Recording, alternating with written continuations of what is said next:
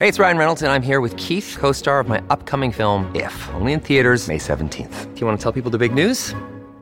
All right, I'll do it. Sign up now and you'll get unlimited for $15 a month in six months of Paramount Plus Essential Plan on us. Mintmobile.com slash switch. Upfront payment of $45 equivalent to $15 per month. Unlimited over 40 gigabytes per month. Face lower speeds. Videos at 480p. Active Mint customers by 531.24 get six months of Paramount Plus Essential Plan. Auto renews after six months. Offer ends May 31st, 2024. Separate Paramount Plus registration required. Terms and conditions apply if rated PG. Hello, everybody. This is Marshall Poe. I'm the editor of the New Books Network. NBN listeners like to read books and buy them. So we thought we'd tell you that right now, our friends at Princeton University Press are having a remarkable site wide sale. You can get 50% off books, including ebooks and audiobooks, with the code 50, F I F T Y, at checkout until May 31. You can save some real money on Princeton University Press books. I encourage you to go there and check it out.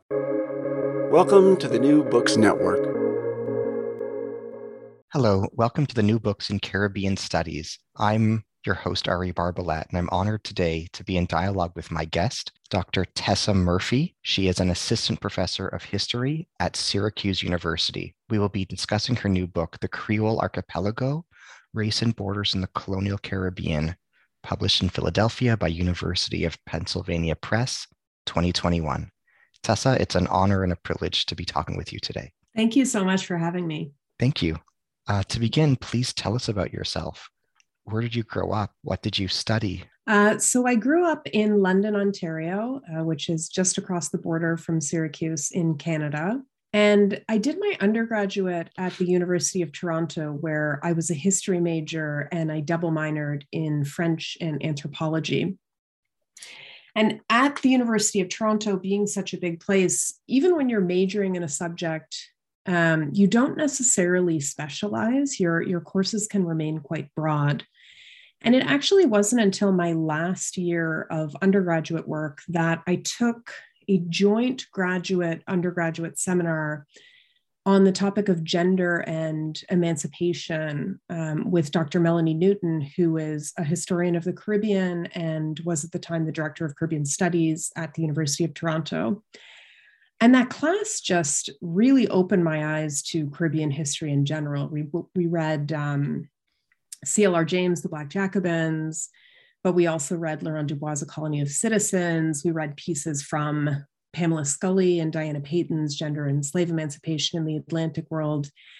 And I became really interested in how some of the things that most interested me about history in general, so processes of encounter and exchange and the rise of new societies, really played out in microcosm in the Caribbean, which was a region that, to be totally honest, I hadn't thought that much about before, but which I quickly became fascinated by. So I was very fortunate that uh, Dr. Newton was really generous with her time. And we stayed in touch and we met up several times after I graduated. And she helped me to kind of hone my interests and ultimately to apply to graduate school uh, at the University of Chicago where I had the great honor of studying um, with my advisor, Dr. Julie Saville, who's a historian of comparative slavery and emancipation, but also taking classes with scholars of the French Atlantic, like Paul Cheney, um, scholars of, um, again, slavery and emancipation, like Dr. Thomas Holt, um, and really kind of, and many Latin Amer- professors of Latin American history, um, like Dain Borges, who was also on my committee, um, that allowed me to develop this very Caribbean centered project. Wonderful. What a journey. What inspired you to write this book? Is there a particular message that you wish for your readers, both lay readers and scholarly readers, to learn from it? Yeah, this book really began to take shape after my first year of graduate school at the University of Chicago. Um, my very first time going into an archive, I went to Martinique in the summer after uh, my first year. And my question in entering into that archive was to see whether and how the 1685 Code Noir, which is this royal decree that governed um, the treatment of enslaved and free people of African descent in France's Caribbean colonies, how that legal code affected free people of color in their day to day lives in this particular colony. And so I started combing through the oldest surviving Catholic parish registers for Martinique, and these are for Les Installés, which is this little community in the Southwest. And they go back till about the 1670s. And as I trace, use these parish registers to trace these interracial families over the course of generations, looking at who they married, who they chose as godparents, um, whether their names changed. I noticed that some of these families just disappeared. Uh, and I knew that they hadn't died because there would be a burial record, but they just weren't showing up in the records, which made no sense in a society where Catholicism um, really structured people's everyday lives. And finally, some of them started to reappear. They would come back to act as witnesses to marriages or to be godparents. And the priest in Martinique would note, oh, this person lives in St. Lucia, or this person lives in St. Vincent. And initially I thought, oh, I didn't realize St. Lucia and St. Vincent were French colonies. Um, when you think about the French Caribbean, you think about Martinique, Guadeloupe, Saint Domingue, which of course becomes Haiti, um, but not these other islands. And as it turns out, they actually weren't French colonies, but they were increasingly inhabited by French speaking Catholic people, as well as Indigenous and enslaved people. And so that early realization in my graduate career kind of sent me down the rabbit hole of what were people doing in these places?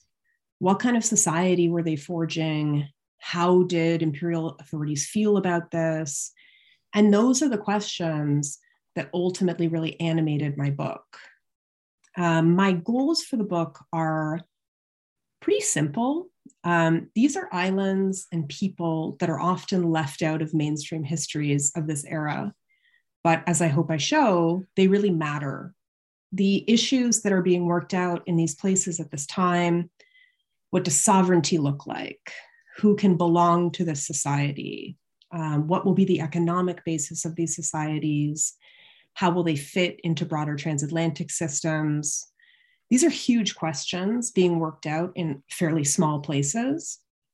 And because of that, we get this glimpse of how ordinary people engaged with and helped shape these broader processes. And that's the story that I'd like both scholars and people who may live in or have a connection to these islands in the present day to take away from this book.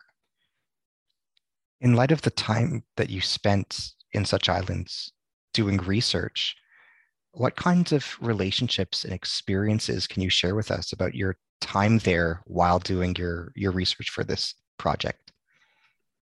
Yeah, I can certainly say um, these are great places to do research. I have no complaints. Yeah, I can um, imagine. Yeah. Uh, the majority of my research did take place in um, colonial archives, so in the places where these records ended up. And so that is um, the National Archives of the United Kingdom in Kew, just outside of London, and then also France's Archives nationales d'outre-mer, which is in Aix-en-Provence. So I had quite lengthy research stints there. And then my time in the Caribbean was generally to kind of supplement what I had found in those places and try and figure out okay, what are the records that were exclusively kept in the Caribbean? And so, what that ended up looking like for me was I did two research trips to Dominica, three to Martinique, because Martinique was kind of the center of this um, society. And then one each to St. Lucia and to Grenada. And unfortunately, to my great regret, I didn't get to go to um, St. Vincent or to Tobago, in part because the Tobago archives are in Trinidad. So okay. would have been the wrong spot. Um, but in general, I thought it was invaluable to do research in those places, um, in part just to see them. Uh, I think the geography that uh, of the region is so important to understanding the interconnections that people were able to forge across islands and ultimately across empires. And I don't think I would have appreciated that had I not been able to go, you know, to Pigeon Island in St. Lucia and clearly see Martinique right across the water, or to take a ferry that goes every day from St. Lucia to Martinique and on to Dominica, and from there on to Guadeloupe and think about how people engage in those um, maritime crossings in the colonial era and in the present day. So, on a very basic level, doing research in these places was fun and wonderful, um, but it was also great to have a clearer sense of how people live in this space. And then, of course, despite the huge challenges of material preservation that are faced by archivists and historians um, in islands that don't necessarily have the resources to invest in like climate controlled spaces um, in places where archival material might have been destroyed by hurricanes um, or by warfare in the colonial period, you do find some archival materials there that just didn't get sent to the metropole. So these early parish registers for um, Les Installés that I was talking about, or in Dominica during the, um, it was occupied by the French during the American Revolution. And so there were all these um, colonial assembly proceedings that never actually made it across the ocean. So there were some gems that you wouldn't get in the Metropolitan Archives. But I also think it's really invaluable where possible for historians of the Caribbean to actually go and see these places and get a, a clearer sense of what life is like and was like in these islands. What made you choose the title, The Creole Archipelago? What's the significance of that specific title and that specific choice of words? Thank you for that question because I I did get a fair amount of pushback or kind of back and forth on the title. Uh, especially because neither word, Creole or archipelago, is necessarily easy to say. You said them perfectly, but there's different pronunciations of um, archipelago. But those two concepts, um, creolization and the archipelagic nature of the Lesser Antilles, are really central to the story that I'm trying to tell. I think that um, living in an archipelago, a place where an individual can see other islands and therefore kind of glimpse or visualize other possibilities as they go about their day to day lives, really shapes the shared culture that emerges across these islands. And as a result, people who are born in and spend their lives in this region, Creole people, uh, forged shared languages and shared practices and shared beliefs and understandings that might be at odds with those um, that were held or introduced by non Creole people, people coming in from the metropole. So those two concepts, creolization and the archipelagic nature of the space, really work in tandem. The archipelago, the geography, forges this shared Creole society. And in the end, I felt like this mutually reinforcing relationship was so essential to how I understand the history of the region that it really had to be highlighted in the title. Wow the, the subtitle of your book is Race and Borders in the Colonial Caribbean.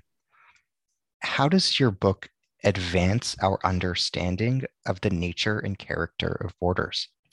Yeah, thank you for that question because, again, it's one that I grappled with a lot.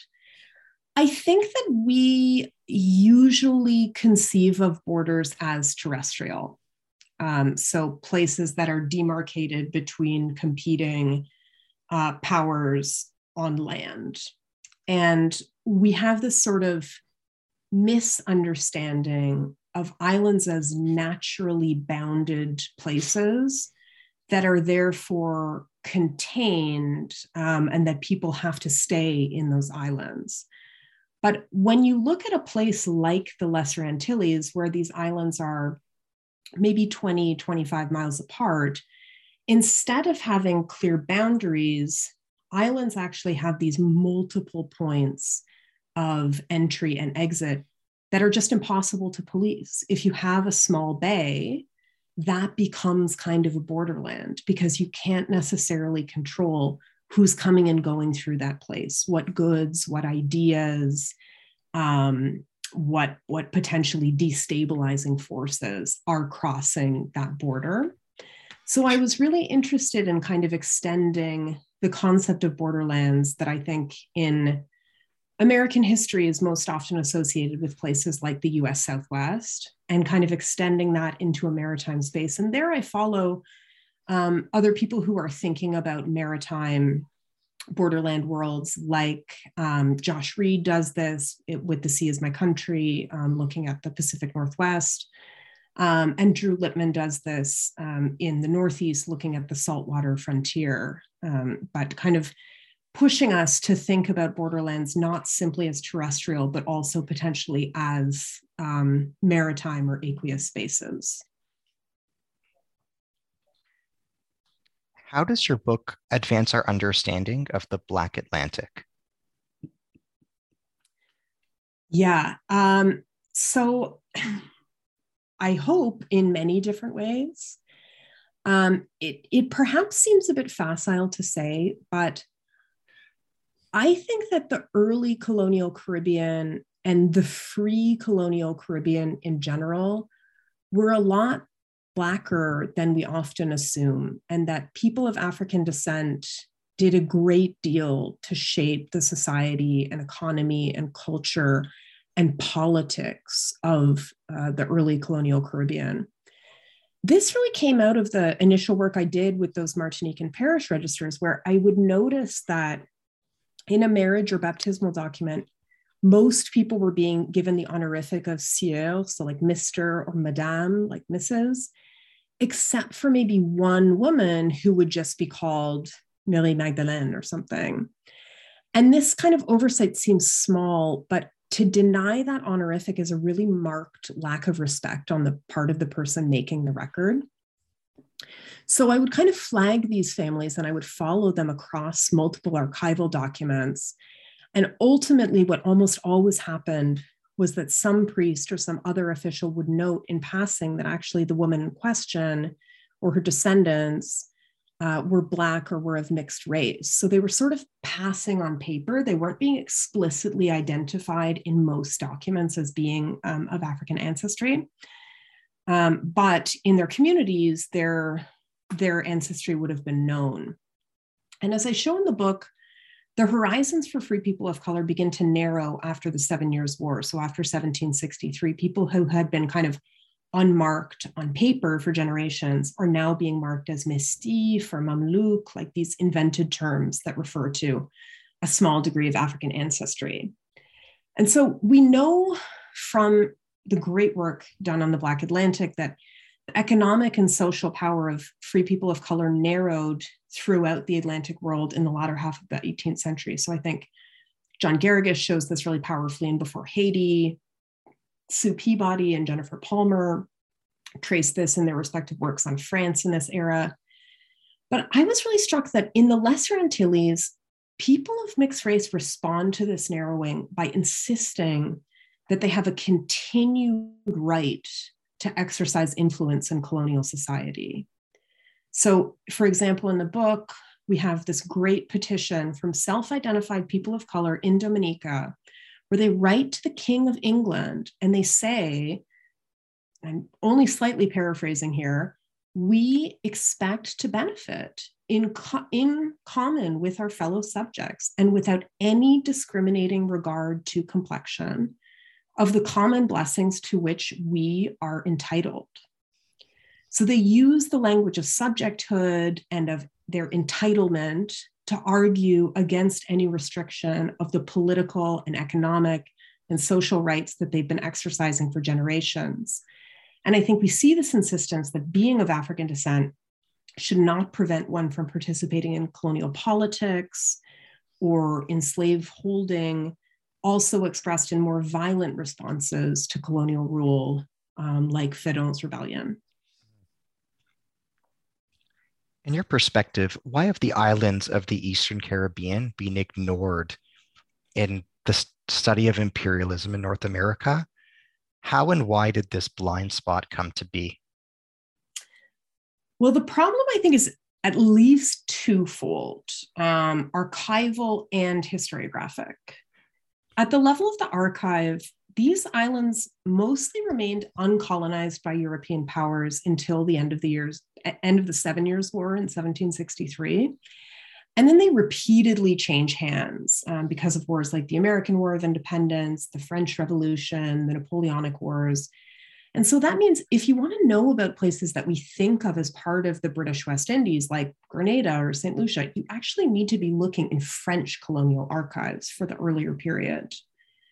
Uh, at an archival level, there's also the challenge of material preservation. So while officials in the islands were supposed to send copies of everything back to Europe, in practice, a lot got lost crossing the Atlantic. Um, as I mentioned before, documents that are held in the islands themselves might have been lost to warfare or to hurricanes or just a kind of decomposition because of the climate. And at the level of historiography, I think there's a tendency to examine the Caribbean primarily as a place of sugar plantations. Um, of course, we have wonderful work that looks beyond the plantation, like Marisa Fuentes's Dispossessed Lives on, on Barbados or Anne Pérotin-Dumon's work on urban Guadeloupe. But in general, the field is driven by an interest in explaining the rise of plantations and plantation slavery. And more and more, we're seeing work that highlights the colonial Caribbean as a much more diverse space. So, uh, very recently, I can think of Juan Jose Ponce Vasquez's Islands and Empire about smuggling in early colonial Santo Domingo, or Erin Woodruff Stone's Captives of Conquest, which provides us with a really vivid portrait of the indigenous Caribbean. So I see myself as contributing to a growing body of scholarship that seeks to address this gap or this oversight by broadening our understandings of the colonial Caribbean and its connections um, to mainland North America. One contribution of your book is to integrate the history of the Eastern Caribbean with the history of the Seven Years' War. Can you explain how they are interconnected? Sure. Um, I think a lot of the historiography of the Seven Years' War focuses particularly on the French and Indian War, so basically the, the North American mainland theater of this conflict. Talks about um, wiping France from the map and redrawing settler indigenous borders.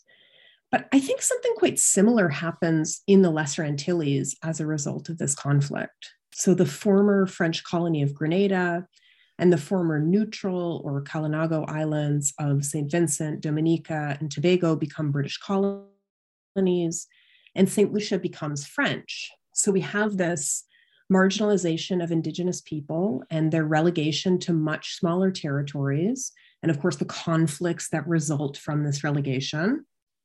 And we have France's power diminishing and Great Britain exerting more control over its colonial subjects. In both cases, this is much like what we see in Northeastern North America in the lead up to the American Revolution. So it's certainly not exactly the same, but I think parallel processes are happening in mainland North America and in the Caribbean that I think merit examination um, as a means of kind of knitting these disparate historiographies of the Seven Years' War together. Another contribution of your book is integrating the Eastern Caribbean with the history of the American and French revolutions. Can you explain how they are interconnected? Yes. Um, I think it's only natural that scholarship on the American Revolution focuses primarily on the colonies that became the United States. But I think that if we approach British North America in terms of its geography at the time of the conflict, we wouldn't necessarily assume that like Georgia would join with New York to forge a new nation. Like, I think we need to interrogate the economic and demographic and political similarities between places that we come to think of as really disparate and distinct. There are a small number of books that look at the Caribbean during the era of the American Revolution. So, um, Selwyn Carrington's The British West Indies during the American Revolution, Andrew Jackson O'Shaughnessy's prize winning An Empire Divided, and more recently, uh, Trevor Burnard's Jamaica and the Age of Revolution. But these books are primarily, but not exclusively, focused on the motivations of planters, and they tend to look at large colonies like Jamaica. My book is much more interested in what moments of revolution felt like to ordinary people in the Caribbean. So, how did indigenous Kalinagos, enslaved people, free people of color, and small planters respond as American privateers start swarming in, in their waters and landing on the shores of their colonies. Uh, what did independence and revolution mean to them? By focusing on these questions, I think I link up with a, a, growing body of work about how ordinary people in mainland North America made sense of, responded to, and contributed to the revolution. So, Gary Nash, but more recently, um, Kathleen DuVal. As far as the French Revolution, uh, of course, we've got excellent works on the French Revolution in the Lesser Antilles, most notably um, Laurent Dubois' A Colony of Citizens, which looks at Guadeloupe. But I sometimes feel like explanations for a single colony like Guadeloupe um, are kind of assumed to hold true throughout the region. And by looking at what happened in individual islands, in my case specifically Grenada and St. Vincent, I suggest that things were a bit more complicated and, and that the islands deserve to be examined on their own terms. By tracing this longue durée history of resistance to British colonial rule by Indigenous Kalinagos and free people of color and French Catholics, I ask us to consider the French Revolution as a galvanizing event, uh, an event that created opportunities for people to rebel, but not the reason and not the first time that people took up arms against the British colonial regime in the region. What can you share with us about Kalinago culture to, to our listeners who might not be familiar? Can you teach us some things about Kalinago beliefs, religion, mythology, legends, customs, etc.? Sure. Um, I am happy to tell you as much as I can, but I will start with the caveat that this topic remains underexplored and it would make a great research project for mm-hmm. any graduate student. Um, Peter Hulme, in his books Wild Majesty and Colonial Encounters, maybe even Remnants of Conquest, which is a slightly later period, he gives us perhaps the best insight into um, the, the world of the Kalinagos. And I also relied a lot on a bilingual French, Carib, or Kalinago language dictionary from the 1650s for kind of glimpses um, of Kalinago society through ethnography. But basically, the Kalinagos are a product of a profoundly disrupted and reordered world that was created as a result of European incursion in the Caribbean. Some historians um, and anthropologists think of them as kind of refugees from the greater Antilles. Many say that there are new people who kind of came into being um, as a result of the enslavement and the mass population movement of Indigenous people throughout the Circum-Caribbean after European arrival. Others say that they're direct descendants of Indigenous people who migrated out from the Orinoco Basin and settled um, in the Lesser Antilles in like 11 to 1300. So even their origins and what to call them is very disputed. Some people prefer the term Carib.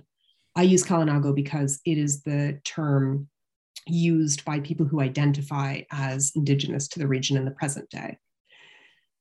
By the time that the book focuses on the Kalinagos are a maritime oriented people who lived in and across the islands of the Lesser Antilles. Um, they lived in small villages, which they called calbes, although calbe seems to be a borrowing from um, a South American term. They engaged in some horticulture, growing crops like um, cassava, um, a lot of fishing, and also some small game hunting. They would hunt manatees, um, they surfed, which I just love, or wow. they at least body surfed in wow. rivers. Um, they held animist beliefs. So different objects held different spirits, and those spirits could be good or bad, and those spirits needed to be honored.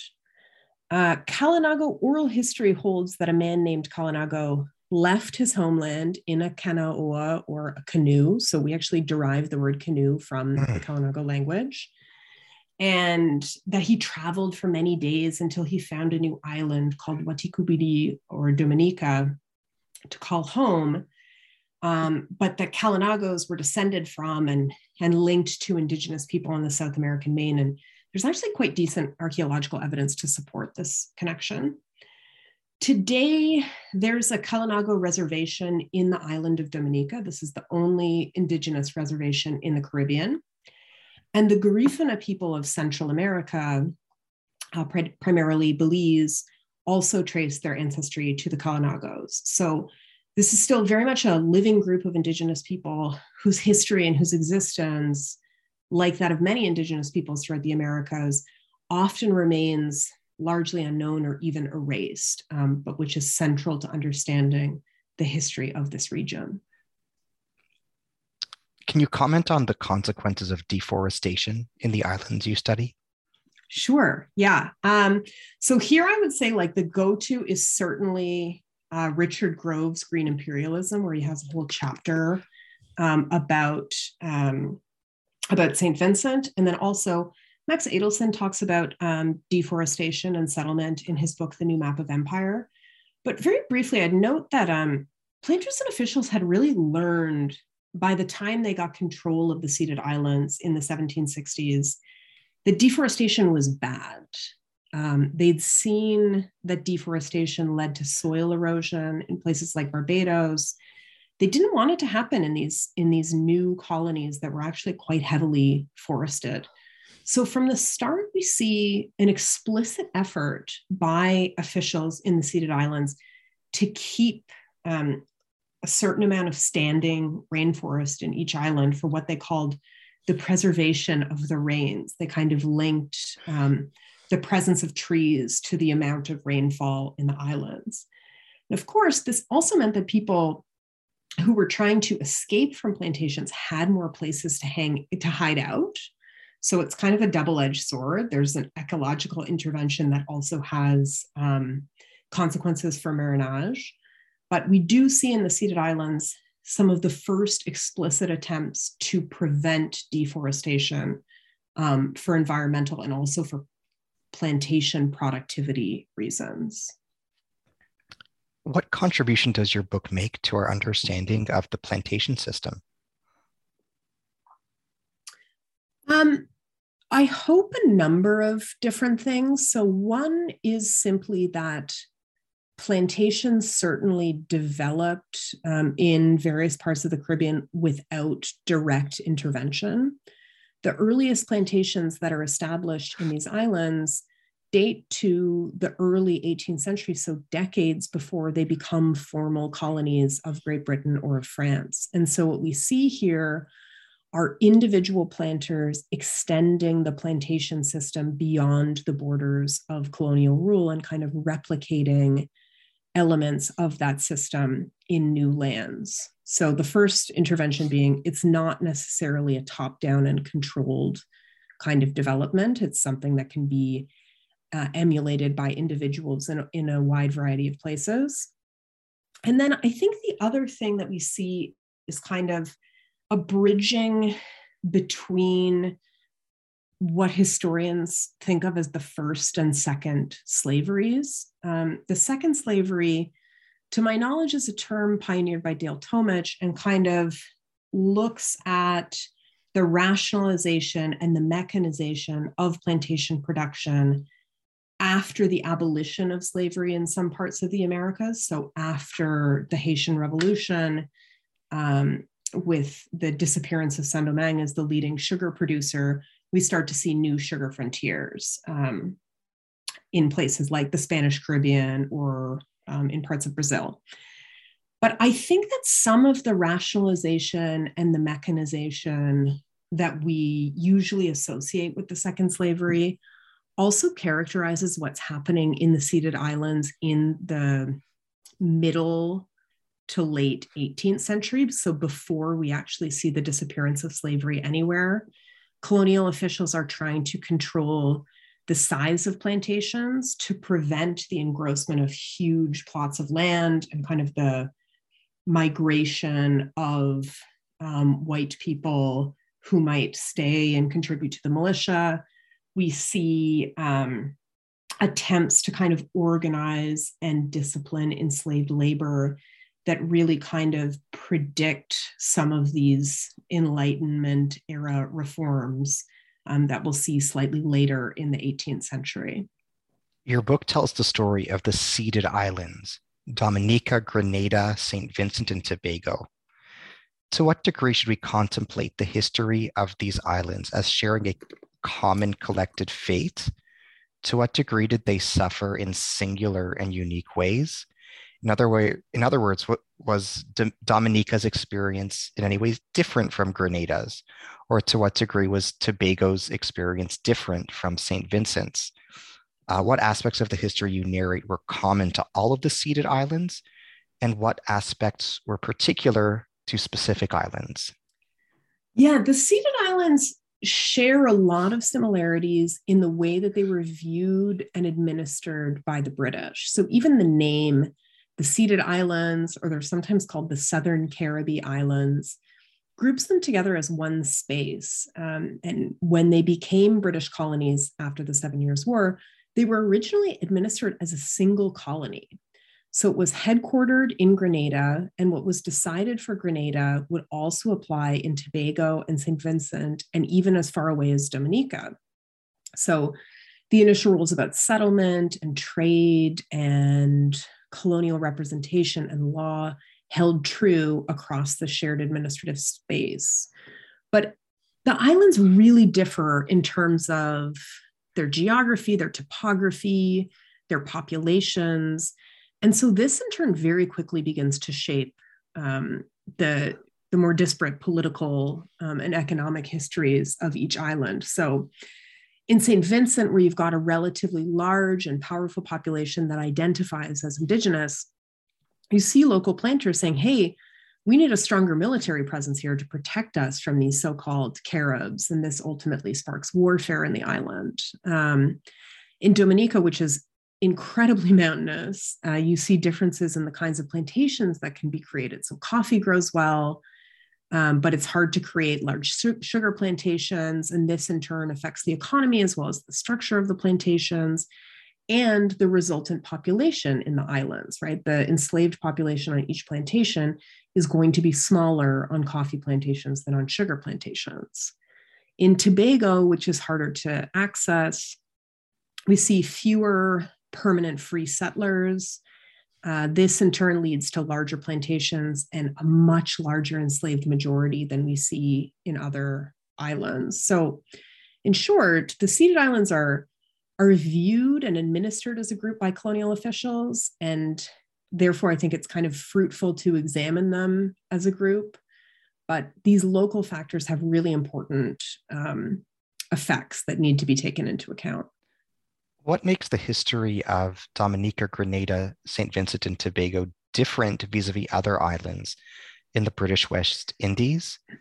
And how is the history of these islands in particular unique relative to the history of other islands in the Spanish, Dutch, and French empires in the region during this time?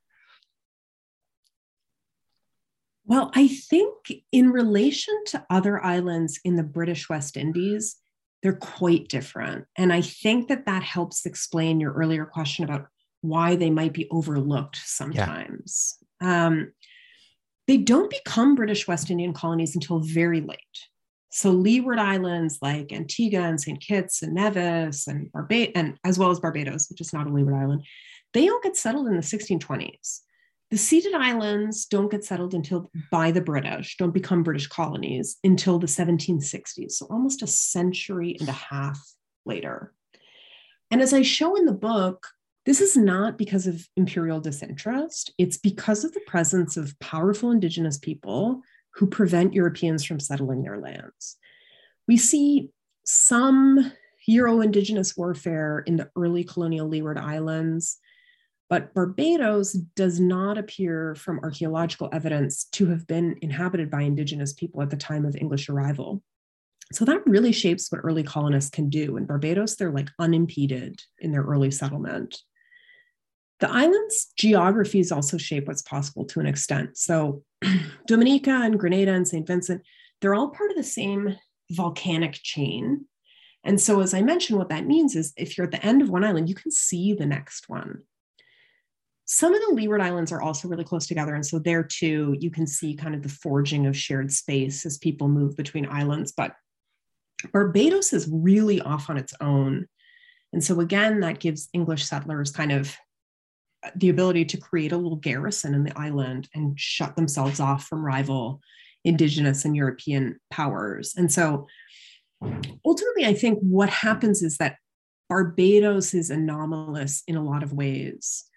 But because it's really one of the first English colonies, one of the most powerful and wealthiest English colonies, one of the best documented English colonies, we sometimes think of Barbados as like representative of the British West Indies and expect other colonies to mirror it in a way that they really don't. Um, as to the second part of your question, as far as the Spanish and Dutch and French empires, I I see some similarities with Dutch colonies in part because of the way that islands like Dominica and Grenada and St. Vincent are situated at maritime crossroads. So you see a lot of inter- inter-imperial trade in Dutch colonies like St. Eustatius. Um, and in a similar way, you see indigenous people and the subjects of various European nations engaging in a lot of trade in, let's say, Dominica, that place that officials find really difficult to police.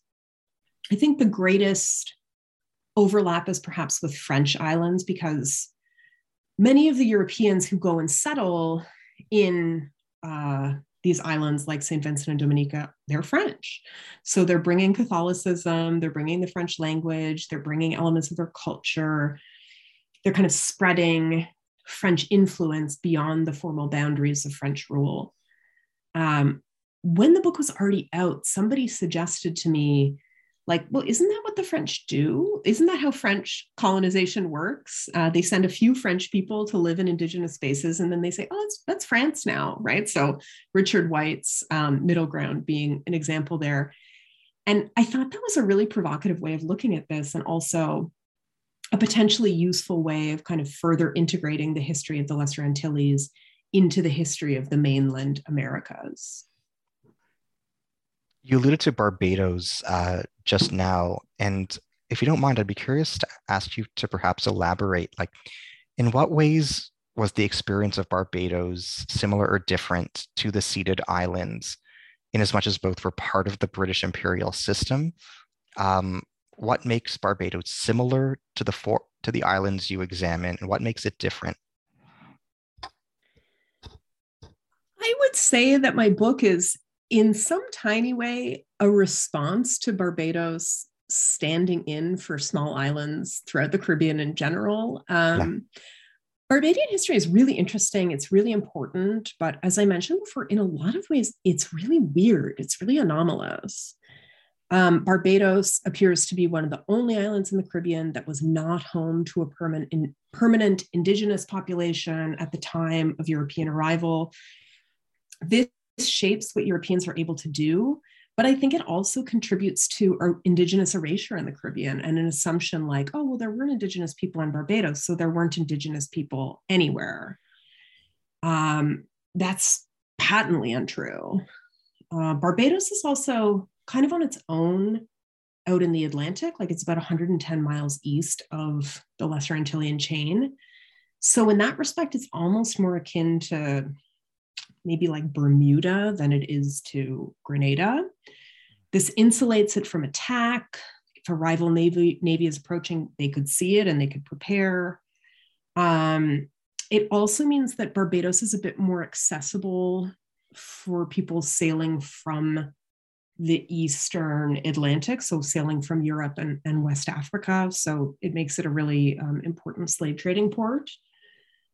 In terms of similarities, in some ways, the Ceded Islands are like Barbados 2.0. They're similar in size, they're fairly similar in climate. Like Barbados is a limestone rather than a volcanic island, and it is a bit drier. Um, but there are some similarities, and, and British officials in the 18th century are thinking, let's do what we did with Barbados, but let's do it better. We've got a chance to redo the plantation system with 150 years of experience under our belt.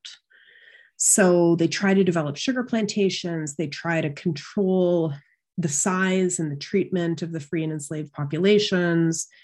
They try to avoid problems they saw in Bar- Barbados, like um, planter absenteeism, the engrossment of large estates, deforestation, soil erosion.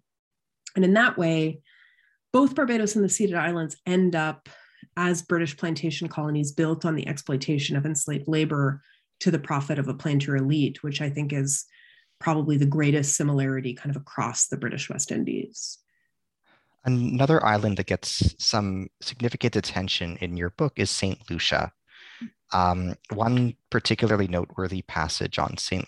Lucia that struck me was on page 146, where you say that you say the increase, you, you write that the increase in both inter island and, and transatlantic human trafficking profoundly altered the demography of the Eastern Caribbean, which in turn shaped the place of enslaved people in plantation society with, res- with respect to St. Lucia in particular, uh, you then go on to note this absence of documentation inadvertently said, sheds light on the nature of captives in voluntary voyages rather than being trafficked as human commodities who sail in other ports. Was recorded in shipping manifests and merchants' logs, thousands of enslaved peoples were forcibly relocated as part of households. Individuals and families who moved between islands compelled countless enslaved people to accompany them on their inter-imperial voyages, separating them from friends and kin in Grenada, St. Vincent, Dominica, or Martinique, and thrusting them into unfamiliar lands.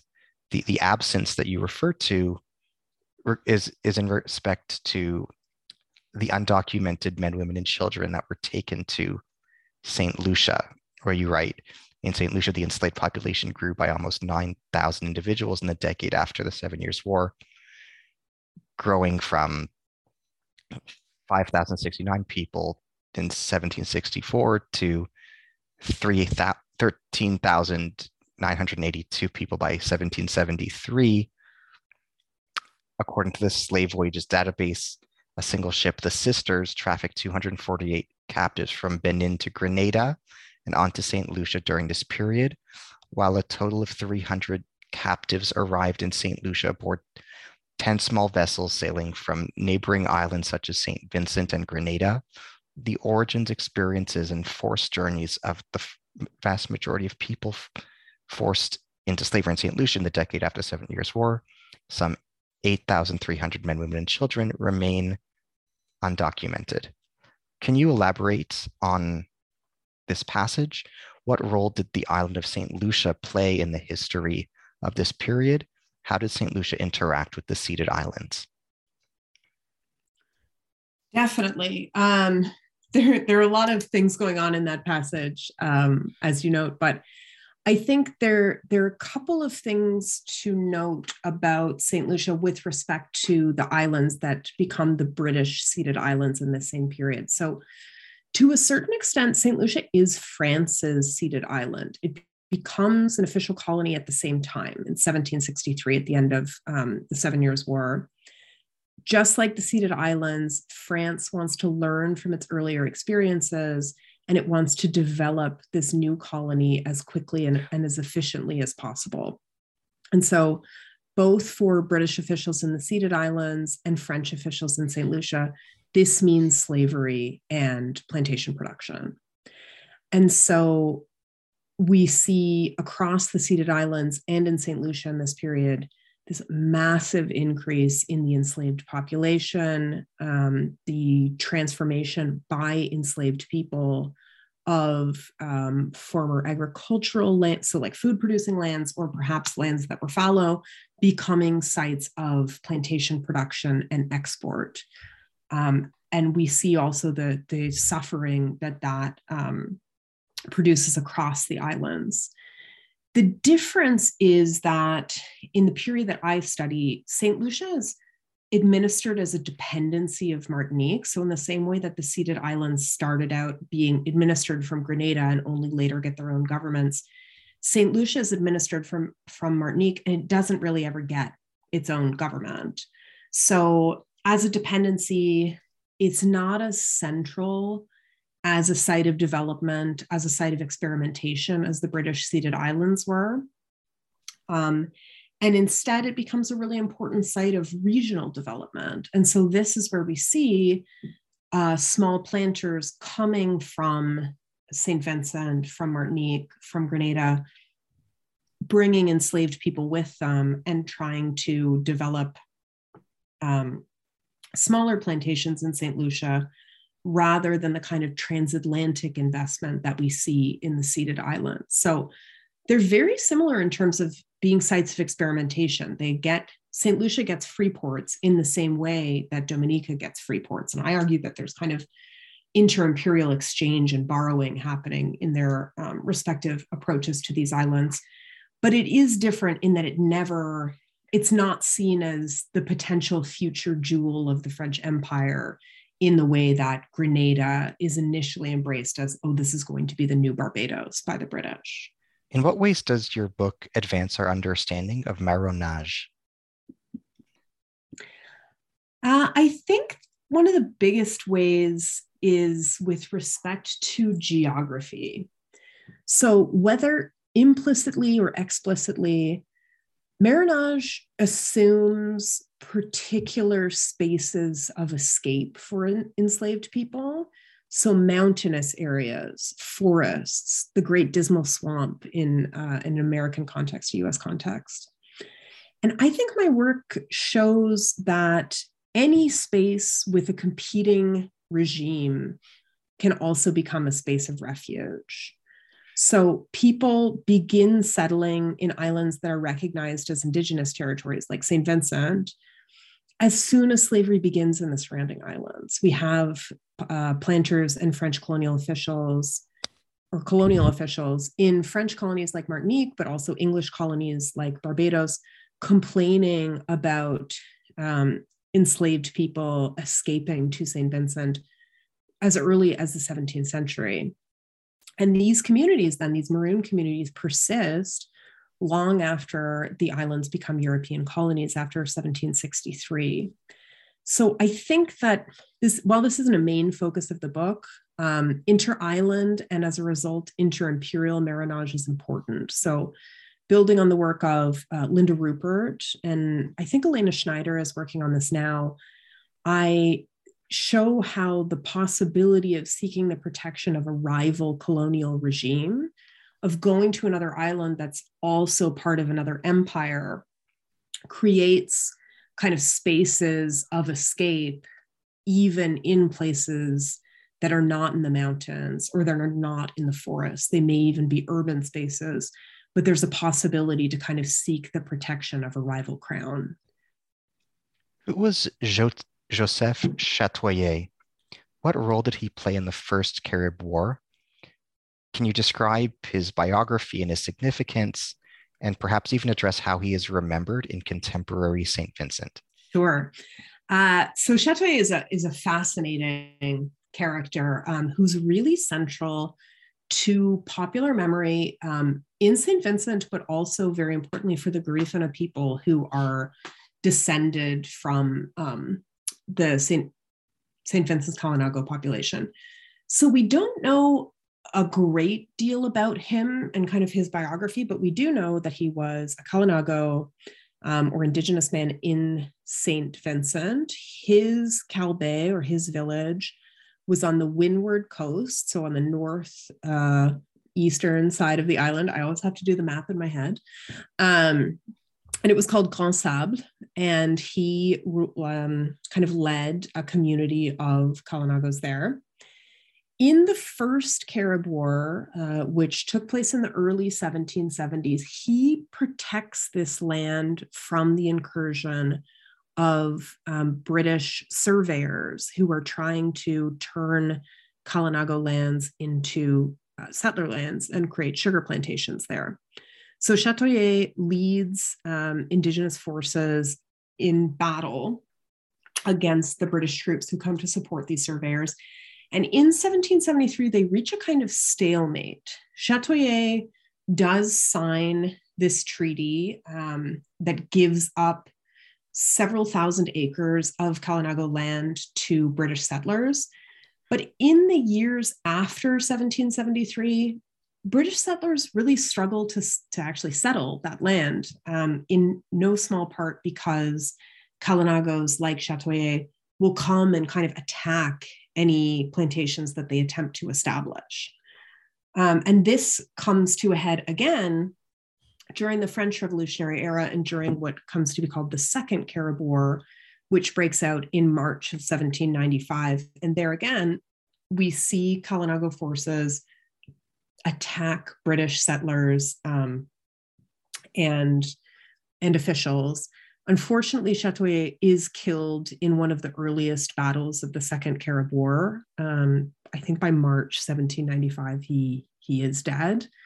But he's kind of remembered as a martyr of the Kalinago cause, as kind of the main leader of the Kalinagos in their best documented period in the 18th century. And in the present day, he certainly is um, valorized in St. Vincent and also among the Garifuna people of present day Belize as, as a very important um, ancestor and anti colonial leader. Can you kindly outline the Second Carib War? For those who are unfamiliar with the conflict, can you speak about its origins and its consequences? Definitely. Um, as the name suggests, there were two Carib Wars. Um, one was yes. in the early 1770s, and then the second Carib War is from 1795 to 1797. Both of these wars emerge um, because of land disputes between Kalinagos and uh, British people. Um, and in both instances, Kalinagos rise up in arms against settlers and the British troops who are sent to um, support them. So the Second Carib War breaks out in March 1795 at the same time as the French Revolution is sweeping the Caribbean, and very importantly, at the same time as another rebellion called Fedon's Rebellion is taking place in Grenada. Um, and his followers ally with French Republican troops. And together, these Kalinago and French forces take control of St. Vincent. And initially, they're quite successful. They kind of get the small number of British troops in the island to barricade themselves in St. Vincent's capital, Kingstown. Um, they raise some plantations, right? They burn down some plantations in the island. Um, officials are certainly very worried about their the prospect of keeping hold of St. Vincent. But ultimately, the British get huge naval reinforcements in June 1796. And so the British force a French surrender uh, first in June 1796, and then the Kalinagos begin to surrender as individual units um, in the ensuing months. Once the Kalinagos surrender, they were exiled to a Grenadine island called Baliceaux, which is about nine miles south of St. Vincent. Uh, Baliceaux is very small, it's rocky, it lacks any source of fresh water. So the British were supposed to s- supply anything that the exiles needed during their period of exile, but we don't know what conditions actually looked like um, about 5,000 Kalinagos are held on this little island between July 1796 and March 1797. And during this period of forced exile, about half of them died of what a doctor who was supposed to be looking after them later described as, quote, a malignant pestilential disease. We don't know necessarily what it was. And the survivors of this epidemic were carried on British warships to the island of Roatan, which is uh, now like a diving center off the coast of Belize, um, at the time the colony of British Honduras. And their descendants became the Garifuna people, who are a recognized minority community in Belize and Honduras, and I think also in Guatemala in the present day. So the Second Carib War kind of culminates centuries of indigenous resistance to colonization in St. Vincent, uh, ultimately ending in a forceful exile that holds um, understandably particular importance for Kalinago and, and Garifuna um, descendants in the present day.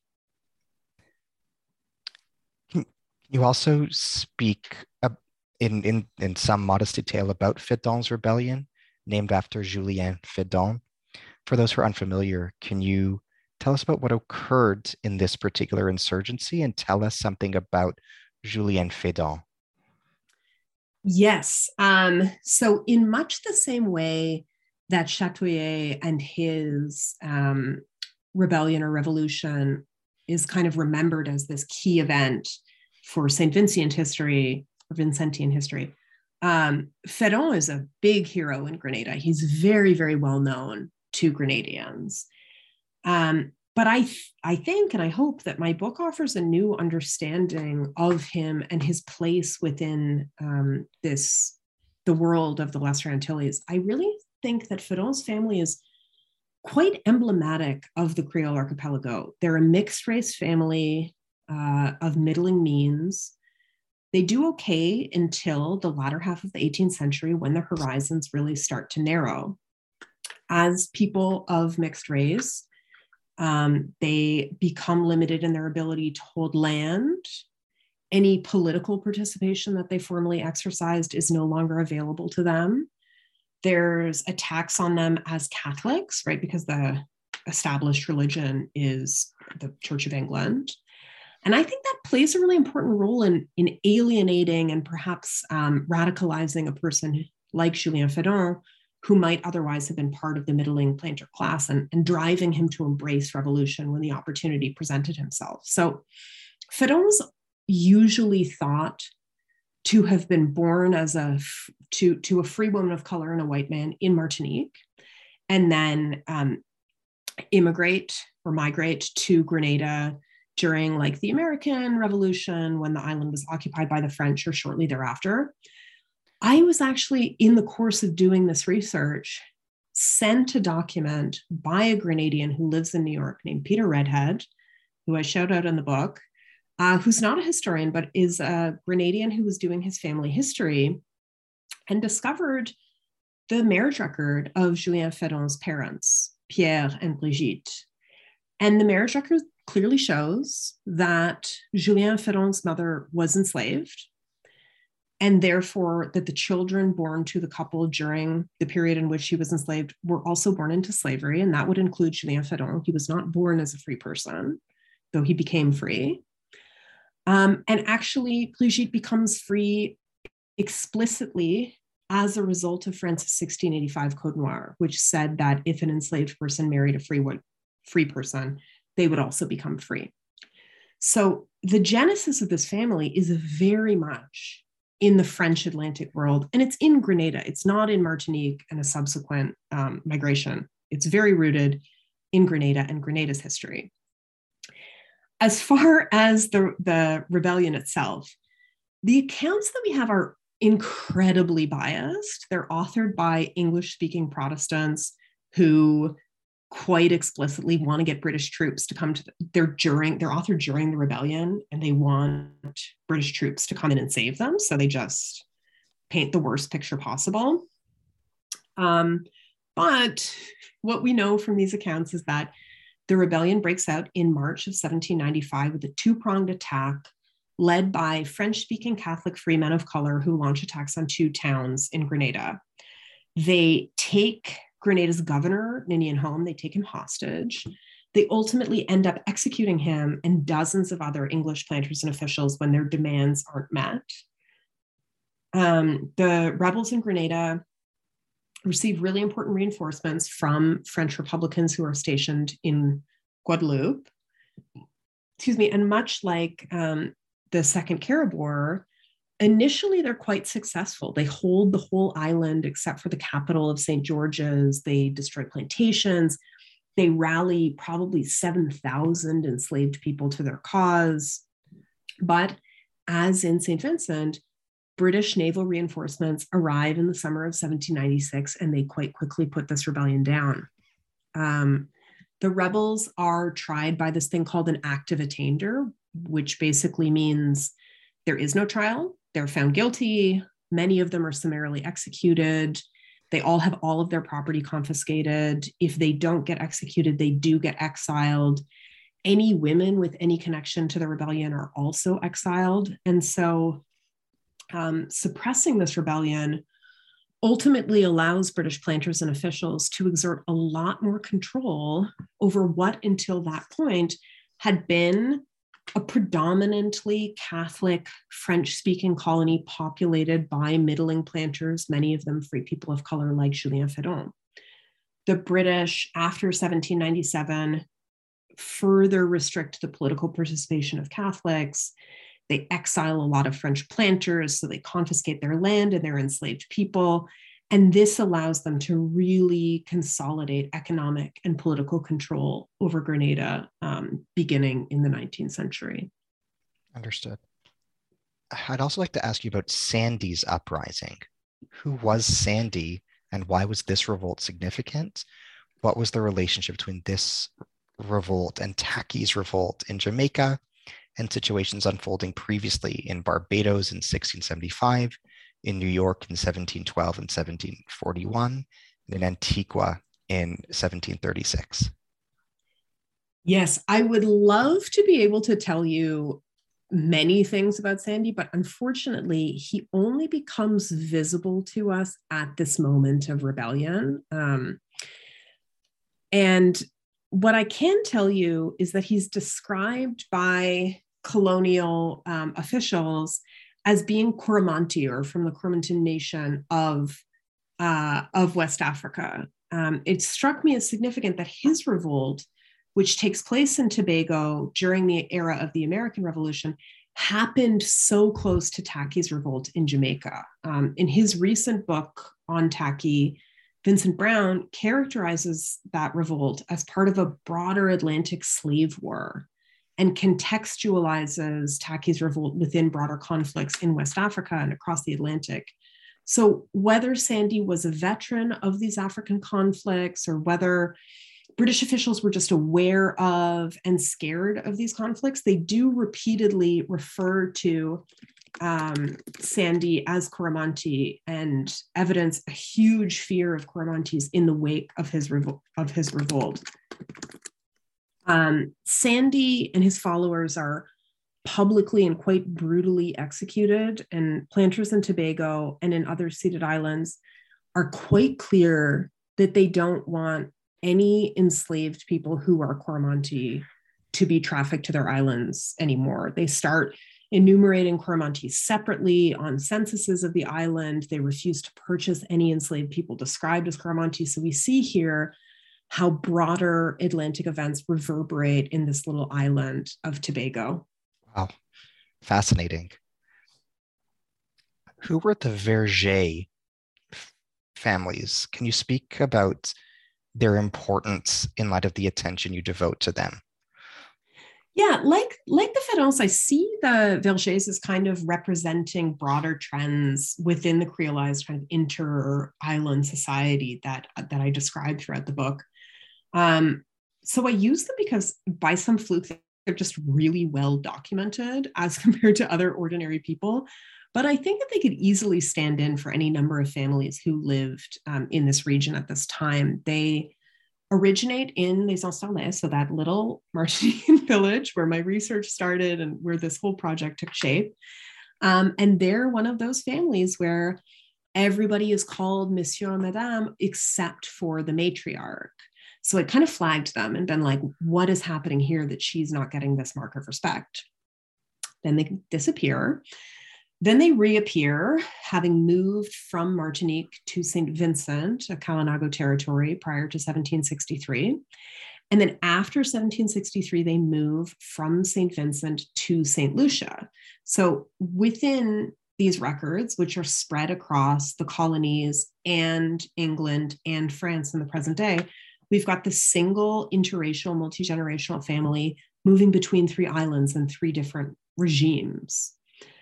When they get to St. Lucia, it becomes really possible to see how these broader imperial changes affect their daily lives. They arrive in St. Lucia as white people in the records. There's no mention of their race in any of the early documents. But by the 1770s and 1780s, they're consistently identified as being people of mixed race. So we can see in their family story how the growth of the plantation economy really limits the possibilities for free people of color. We can see them respond to this. We can see them strategize marriage and godparentage in order to kind of forge networks that will protect their family assets and their reputations. We can see they're changing economic fortunes. There's limits on the amount of land that free people of color can own, and so they the sons have less um, economic influence than the fathers. So they're just one family that happens to be really well documented, but in this family, I think we can glimpse how ordinary free people navigated the huge changes that characterized the Lesser Antilles in the period that the book covers. Um, as it becomes more difficult to be a mixed race family in Martinique, they move to the Kalinago territory of St. Vincent. When St. Vincent becomes a British colony, they move to the French colony of St. Lucia. In St. Lucia, they're trying to hold on to what they've built in the generations before, even as the possibilities for free people of color narrow. So we really get what I find to be a quite affecting um, story of how individuals and families experience and respond to what are often seen as these abstract imperial changes um, in their in their lived daily lives. You devote some attention to slave revolts catalyzed by the American Revolution. Can you speak to this to some degree?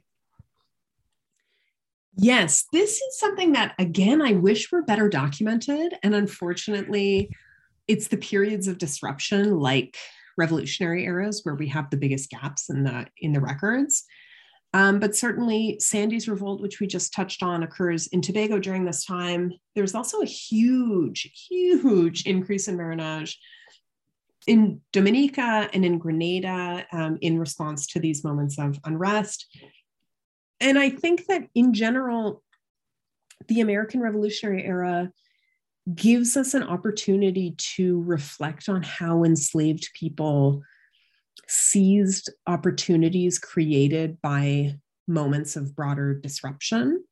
So, in the early years of the American Revolution, there were a lot of privateers coming to the islands, and enslaved people might choose to, might be taken by but also might choose to go with these privateers. They may kind of take the ideas that are introduced by the privateers and, and carry them back into plantation regimes. They may note that, um, you know, the, the people running the plantations have taken refuge and they take that opportunity to abscond and to join maroon communities. So while unfortunately we can't totally reconstruct what is happening, we can say that these moments of broader disruption present opportunities that enslaved people are very eager to, to seize, to grasp onto. Can you comment to the extent possible on how the events of your book are remembered in contemporary collective memory in the islands you focus on, how they're remembered in St. Vincent, Tobago, Grenada, Dominica? And their legacy today? Sure. Um, certainly the the rebellions that we've covered so um, the first and second carib wars and Fedon's rebellions um, they're a really important part of public memory um, even until the present day so Chatoyer and Féron are, are national heroes um, in st vincent and grenada um, respectively Balliceaux the site of Kalinago exile after the Seven Years War um, is a super important memorial site for Garifuna people who, in the present day, are actually asking the Vincentian government to buy that island to kind of turn it into a memorial site um, for their for their ancestors who died there. Um, as far as the history in general, in talking to people in the islands, some believe that the islands used to be French colonies. In the case of Grenada, that's true. Uh, it was a colony until the French colony until the Seven Years' War. But I've had people in Dominica say, "Oh, we used to be part of France," you know. And I always wondered what to make of that statement. Certainly, the the patois, like the the Creole language that's spoken in the islands, is super heavily French um, inflected throughout the region. But someone suggested to me that that was more about the inequalities that exist between um, the surrounding islands of Martinique and Guadeloupe, which are French overseas territories. And so the people who live there are citizens of France and therefore members of the EU and have kind of um, economic and, and travel privileges that people in Dominica do not. Um, so I think that this very early history of kind of the the era before colonization, before formal um, colonization, is not at the forefront of people's minds, um, and it's something that I hope that people who live in the islands um, will find interesting and perhaps even find um, some of their ancestors in the pages of this book. You have a you have a passage that I found quite quite interesting, where you state like like other early American borderlands, the Creole archipelago was not a utopia. Far more of its residents lived and died in slavery than found freedom in the islands, and warfare punctuated the region throughout the long 18th century. The maritime technology that Kalinagos developed to forge an interconnected world was ultimately used to dispossess them of their lands as settlers appropriated canoa to establish themselves on new shores, while pirogue, pirogues were uh, while pirogues allowed a variety of people to traverse the colonial Caribbean, the vessels were also little explored sites of human suffering. The ubiquity of slavery in the Americas meant that much of the labor that enslaved people were forced to perform, much less how these men, women, and children made sense of their world, passed without mention. The abolitionist description serves as a much as the abolitionist description serves as a forceful reminder that virtually every colonial artifact from shipping records, diaries, travelogues, to buildings, potteries, and foodway bears witness to the presence and experiences of enslaved people, all too often silenced in the correspondence of colonial officials. Can, can you explain further? Um, can you describe to those who might not be familiar what pirogues were? And can you comment on what you learned during the course of your research about material culture as is presented in that paragraph. Definitely. Um, so pirogues are another word for canoa. So basically, they are the vessels that were adopted and adapted by um, settlers and by um, African people from Kalinagos. So they're typically dugout canoes that can be rowed or can be fitted with a sail and they vary in size because they're they come from a single tree that's chopped down and hollowed out so they might be as small as three hold as many as as few as three to as many as like 60 or 70 people.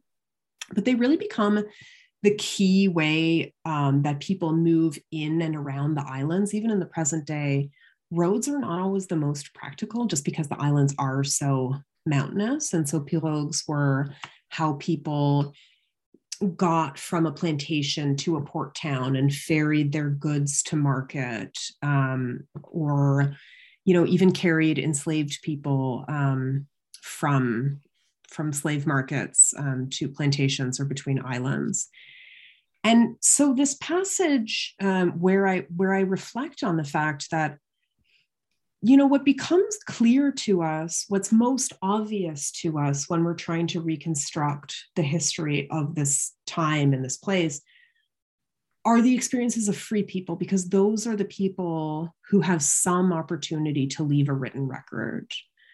And so I'm very aware that their experiences are often privileged in the account that I give. Unfortunately, while um, enslaved people in French colonies did often participate in the rites of the Catholic Church, like baptism and, and marriage, all of those records were systematically destroyed. And so we cannot reconstruct the experiences of enslaved people from those records in the same way that we can the experiences of free people of color. And yet, enslaved people represented a majority of the population of these islands before they became colonies and their proportion of the population only increased after the islands became formal colonies after 1763. And so I think turning to material culture, while that's not um, one of the primary methods I use in the book, but just thinking about how were people getting from place to place? Who was making the pirogues? Who was paddling the pirogues? Who was growing the food that was being taken to the port towns? Who was bringing the utensils that people were using to create these records? In every instance, in a society that's built on the exploitation of enslaved people, the answer to those questions is going to be enslaved people. And so, following historians of the Caribbean who ask us to kind of read along the archival grain and realize that uh, people are present even when they're not being explicitly described or referred to, we can really remind ourselves that at the center of the, the Creole societies that I'm describing were African and Afro descended people who were there against their will and who were physically building these societies and who also were uh, building the culture that informed um, and to some extent continues to inform these societies in the present day. Thank you for your time and generosity in this dialogue today. I'm humbled by your erudition and how thorough and conscientious your responses were to everything I asked and everything that we discussed. As I bring this dialogue to a close, um, I would just like to ask you what are you working on next as your current project? What are you working on now on your as your subsequent project? Well, thank you so much for the opportunity to to talk through the book with you. I really uh, have so enjoyed this conversation, and I appreciate the wonderful and wide ranging questions that you asked. Uh, and I love finishing on this note because my current project grew directly out of that frustration with my inability to really reconstruct the experiences of enslaved people to the extent that I would like. So right now with a collaborator in Syracuse University School of Information Studies or iSchool, I'm simultaneously building a searchable database of people who were enslaved on the frontiers of the British Caribbean and also working on a book project that centers their experiences. So the British um, government created these registries of enslaved people in all of their colonies. Um, so the British West Indies, but also South Africa and Ceylon, like just all, all over the world.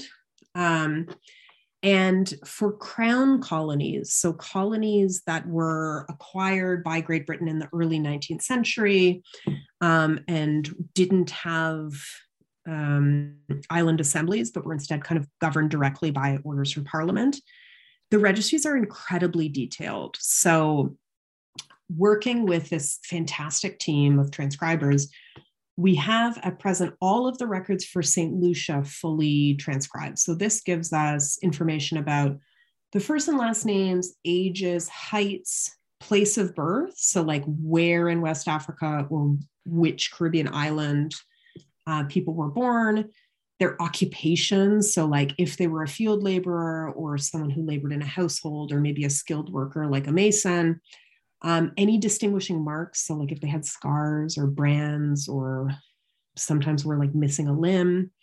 Um, and also, really crucially, the familial relations of all 16,000 people who were enslaved in St. Lucia in 1815. So it's this enormous resource that will help us to piece together the biographies and the genealogies of people about whom historians continue to know very little and then I hope to use these stories to reflect on the experiences of enslaved people at the frontiers of the British Caribbean more generally. So it's a very ambitious project. Uh, I don't expect to have uh, a book on the subject for quite a while, but I hope that it's one that will give us a lot more insight um, into enslaved people um, at the frontiers of the British Empire in the 19th century. That sounds like a phenomenal project that's so morally and ethically important, in addition to being historically and intellectually necessary. Yeah, we're, we're really excited about it. And we hope that it will also be um, useful to members of descendant communities who might be able to use it to, to locate their ancestors and reconstruct their genealogies. Amazing. I wish you best of luck with that marvelous project. Thank you so much. Thank you. Um, to our listeners, this has been your host, Ari Barbalat, with the New Books in Caribbean Studies podcast. I have been talking today with Tessa Murphy, Assistant Professor of History at Syracuse University. We have been discussing her new book, The Creole Archipelago Race and Borders in the Colonial Caribbean, published in Philadelphia by University of Pennsylvania Press, 2021. Thank you wholeheartedly. Thank you so much.